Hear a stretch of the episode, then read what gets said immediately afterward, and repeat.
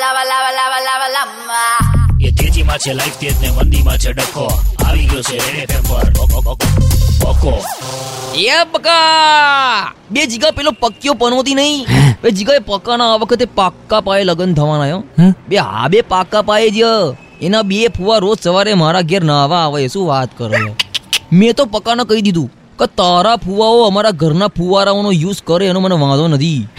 પણ યાર બાથરૂમમાં એમની ગંજીઓ ભૂલી ભૂલીને જતા રહી યાર.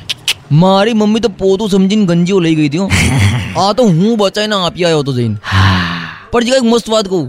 પક્યોનો ખુશ થઈને મને આ વખતના લગ્નના કપડા સ્પોન્સર કરે પણ જીગા પક્યો ને ખરેખર પનોતી ગયો આ એના લગ્નનો બીજો ટ્રાયલ પહેલા લગ્નમાં ઘોડીએ દગો દીધો. કોક જાડા બેનને જોઈને ઘોડી ભડકી હતી. અને આ વખતે પતંગ ચગાવતા ચગાવતા બોર પગમાં આવ્યો. તો પાર્ટી ઉપરથી પગથિયા ગણતા ગણતા છેક નીચે લેન્ડ થયા. પકો અત્યારે ઘોડીના સહારે ચાલે બોલ. પણ સોલિડ હિંમત કરીને જાય લગ્ન કરવા.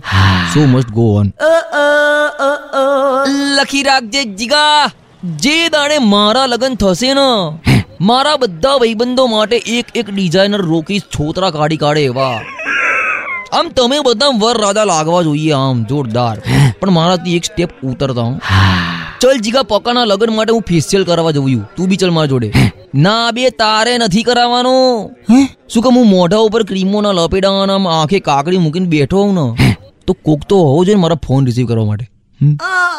એ તેજીમાં છે લાઈફ તેજ ને મંદીમાં છે ડખો. આ હતો રેડ એફએમ પર. ઓકો ઓકો બકો